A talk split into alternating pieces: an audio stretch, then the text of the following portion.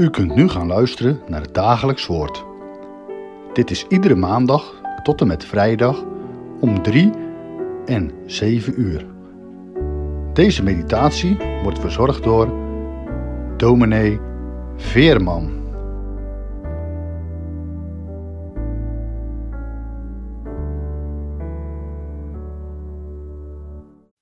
We vervolgen onze dagelijkse meditaties met het lezen uit Exodus 20. We lezen vanaf het 18e vers. En heel het volk was getuige van de donderslagen, de bliksems, het bazuingeschal en de rokende berg. Toen het volk dit zag, sidderden zij en bleven op een afstand staan. Zij zeiden tegen Mozes: Spreekt u met ons, dan zullen wij luisteren. Maar laat God niet met ons spreken, anders sterven wij. Mozes zei dan tegen het volk: Wees niet bevreesd, want God is gekomen om u op de proef te stellen, en opdat de vrezen voor hem u voor ogen staat, opdat u niet zondigt. Het volk bleef op een afstand staan, maar Mozes naderde tot de donkere wolk waar God was. Tot zover de lezing uit de Bijbel. De wet heeft geklonken vanaf de berg. Tien woorden uit de mond van de heilige God. Geboden die de weg van het leven wijzen. Ontzagwekkend om naar te luisteren. Naar die stem van de hoogverheven God. De God die zijn geboden geeft als weg ten leven. God die wil dat zijn volk hem dient, hem alleen. Geen beelden maakt. Zijn dag eerbiedigt. Een God die ook de weg wijst hoe om te gaan met de naaste. De woorden klinken.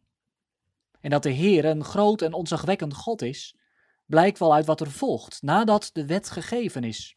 Rondom de berg speelt zich een schokkend en indrukwekkend schouwspel af. Donderslagen, bliksems, bazuingeschal, de berg rookt. Daarin en op de hoog verheven berg is de heerlijkheid van de Heere zichtbaar en tastbaar aanwezig. De geweldige tekenen getuigen van zijn kracht, macht en majesteit. Van alle kanten komt de heiligheid van de Heer ons tegemoet. Duidelijk is dat geen mens God kan zien en blijven leven. Wanneer de Heere zich zo laat kennen, gaat er dan ook een siddering door het volk. Afstand houden, uit de buurt blijven. Het volk beseft, de Heere is een heilig God, een God die niet met zich laat spotten, een God die groter is dan onze gedachten.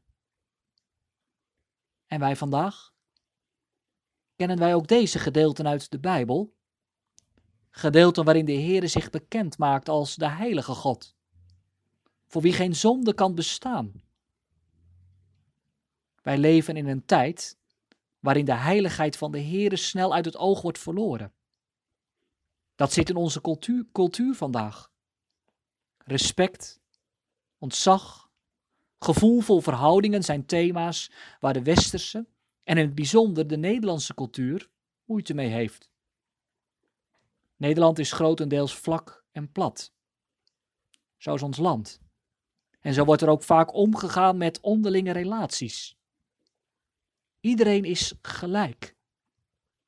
Ik bepaal mijn eigen leven. En ik accepteer geen gezag boven mij. Het besef dat er één is die zoveel groter en heiliger is dan wij, past dan maar heel moeilijk in het plaatje van gelijkheid. Het spreken over de liefde van God voelt gemakkelijker dan het spreken over zijn toorn en heiligheid. In Exodus 20 openbaart de Heere zich duidelijk als de heilige, de onzagwekkende, de God waar niet mee te spotten valt. Dit woord van de hemel vertelt ons dat geen mens voor God kan bestaan en blijven leven. Ja, inderdaad, God is een God van genade. Hij is de God van rijke zegen. en de vaste rots van mijn behoud. Maar dan wel als de zonde mij benauwd, benauwd in het besef dat onze God heilig is. Dat een zondaar niet zomaar voor hem kan bestaan. Dat de zonde afstand schept tussen mijn leven en die grote, heilige, almachtige God in de hemel. Herkennen wij dit sidderend? Zoals ook, zoals ook Exodus 20 dat beschrijft. Sidderen wij wanneer wij denken aan de heiligheid van de Heere?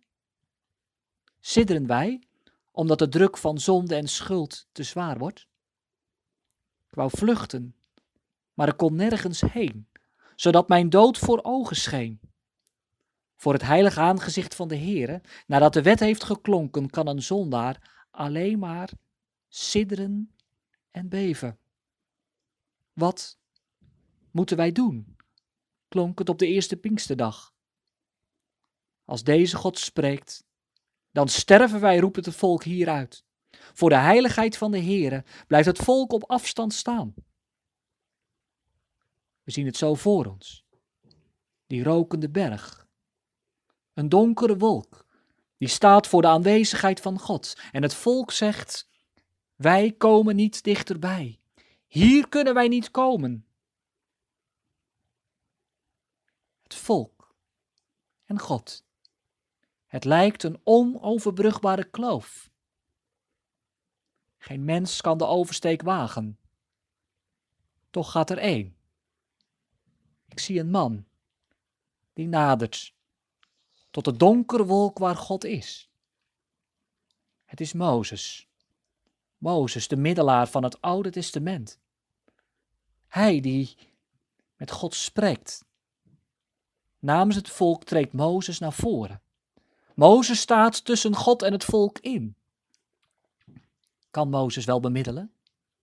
Is hij iemand die zowel aan de kant van God staat als aan de kant van het volk? Nee, wanneer ik naar Mozes kijk, dan staat hij volledig aan de kant van het volk. Dan staat hij volledig aan mijn kant. Mozes is even zondig als wij allen. Ook Mozes staat schuldig aan de hele wet. Mozes, een mens zoals wij. Mozes nadert alleen tot de wolk, omdat de Heer hem aanziet in de middelaar, de middelaar die komen zal. Mozes is hier een beeld, een type, of voorafschaduwing kunnen wij zeggen, van Jezus Christus, de middelaar. Wanneer Mozes namens het volk naar de donkere wolk loopt, wordt hij gedragen door de belofte van de komende middelaar. Wanneer de wet geklonken heeft op de Sinaï, kan ook Mozes niet voor God verschijnen als mens met zijn eigen tekort. Maar Mozes mag naderen omdat Christus beloofd is. Mozes nadert door het bloed van het lam, Jezus Christus de middelaar. Deze ging de donkere wolk van de Godverlatenheid in. Geen gebod kon hem aanklagen. Als de geboden klinken, dan is het bij Christus rein, onschuldig. Ik vind geen schuld in deze mens. Christus. Hij staat aan de kant van mensen, omdat hij mens wilde worden. Hij is God. En wat Mozes niet kan, deed Christus. Hij is de middelaar. Alleen door hem kan een volk dat op afstand moet blijven staan, naderen tot de heilige God. Alleen in en door het geloof in Christus heeft een zondaar leven wanneer de donder van de Sinaï klinkt. Ga niet voorbij aan deze middelaar. Zonder middelaar moeten zondaren omkomen voor een heilig God. Zonder middelaar blijft de wolk waar God was donker. Zonder middelaar blijven wij op afstand staan, Het volk bleef op een afstand staan. Laat dat niet voor u gelden, voor jou. Niet voor eeuwig gelden, dat we eeuwig op afstand staan van God, omdat wij geen middelaar hebben. Zonder middelaar is er een onoverbrugbare kloof. Maar met de middelaar is er leven. Ziet u Mozes gaan? Hij loopt naar de wolk. Hij mag komen, niet in eigen kracht, niet omdat hij, onder, dat hij zelf rein is, maar door de middelaar, Jezus Christus. En het is de geest van Pinksteren die leidt naar deze middelaar. Het is de geest van Pinksteren die leert wie de middelaar is. De geest die het zegt. Geloof in de Heer Jezus.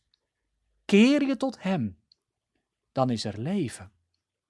In Hem, in Jezus, is de afstand overbrugd. Amen. Zullen we de Heer danken en bidden. Heere, zo komen wij tot U. Tot U die heilig bent. En Heere, wanneer de wet klinkt, wanneer de geboden klinken, er is afstand tussen mij, tussen U en ons. En Heere, wij vragen U om genade. Vergeef ons onze schulden, omwille van de middelaar Jezus Christus. Mozes, de middelaar van het Oude Testament, wijst vooruit naar Hem die gekomen is. En Heere, wij bidden u dan vandaag om de geest van Pinksteren. Dat de geest van Pinksteren ons bij de hand neemt. Achter de middelaar aan voor het eerst, maar ook elke keer opnieuw. Heere, dank voor dit rijke Bijbelgedeelte, waarin u ons zo in uw vaderhart laat kijken, dat u het bent, die niet wil dat het volk op afstand blijft staan. U die het ook bent, die uw geboden geeft, uw goede woorden. Heere, leid ons door uw geest, zodat we achter de middelaar aan onze voetstappen mogen zetten in het spoor van uw geboden. Zegelt u ons deze Pinksterdagen. Laat ons horen van rijke zegen, die u uitstort, keer op keer. En Heere, laat dan ook van die milde regen. Droppelen vallen ook op ons vandaag. Heere, zo bidden wij u, om genade voor deze dag, om bewaring, om bescherming, om vergeving van zonde, om wijsheid voor allen die belangrijke beslissingen moeten nemen. Wij bidden dit in Jezus' naam. Amen.